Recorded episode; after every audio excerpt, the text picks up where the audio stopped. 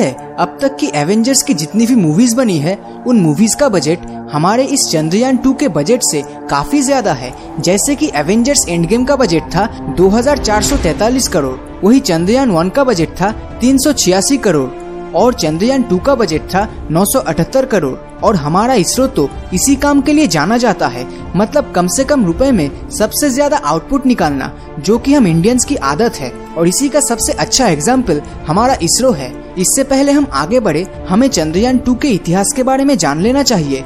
इस Chandrayaan two mission को सबसे पहले इंडिया और रशिया के कोलाबोरेशन की मदद से अंजाम दिया जाने वाला था। इस मिशन में काम इसरो को सौंपा गया था, जिसमें इसरो को अपना खुद का रोवर और ऑर्बिटर बनाना था। वही रशिया के रॉसकॉस्मोस को चाँद पे लैंड करने के लिए लैंडर बनाने का जिम्मा सौंपा गया था, जो चाँद पे उतरते वक्त काम आने वाला था। लेकिन इधर समय बीतता गया और साल 2011 में रशिया ने मंगल ग्रह के मून फोर्ब्स में उतरने के लिए उसी तकनीक के लैंडर का इस्तेमाल किया, जो वो चंद्रयान टू के लिए करने वाला था। लेकिन इस मिशन में रशिया बुरी तरह फेल हुआ और रॉसकॉस्मोस ने अपने आप को इस चंद्रयान टू मिशन से हटा लिया।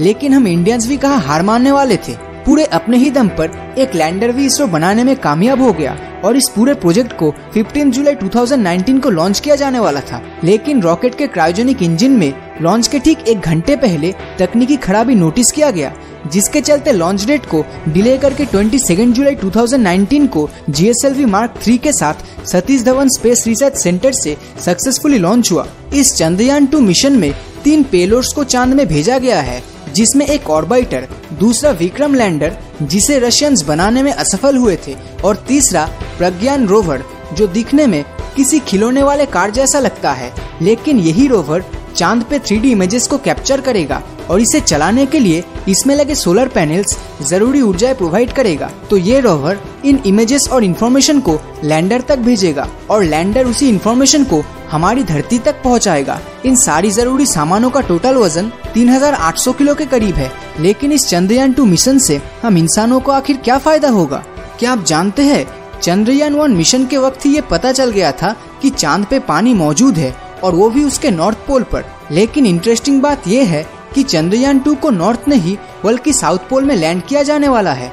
दरअसल चाँद का साउथ पोल ज़्यादातर समय अंधेरे में ही रहता है, और जितना कम सूरज की रोशनी होगी, उतना ही कम यहाँ का तापमान होगा। और कम तापमान मतलब पानी सॉलिड बर्फ़ के फॉर्म में मिलने के चांसेस उतने ही ज़्यादा होंगे, क्योंकि अगर नॉर्थ पोल पर ज़्यादा रोशनी होने के बावजूद भी अगर पानी मिल सकता है तो साउथ पोल पर ये चांसेस तो और भी ज़्यादा होंगे। और साउथ पोल की सबसे खास बात यह है कि चाँद का साउथ पोल कई करोड़ों सालों से अनटस्ट है। मतलब यहाँ कोई भी बाहरी चीज़ें आकर नहीं टकराई है, जिससे यहाँ बहुत सी अनजान चीज़ों के फॉसिल्स मिल पाने की संभावनाएँ भी काफ़ी ज़्यादा है।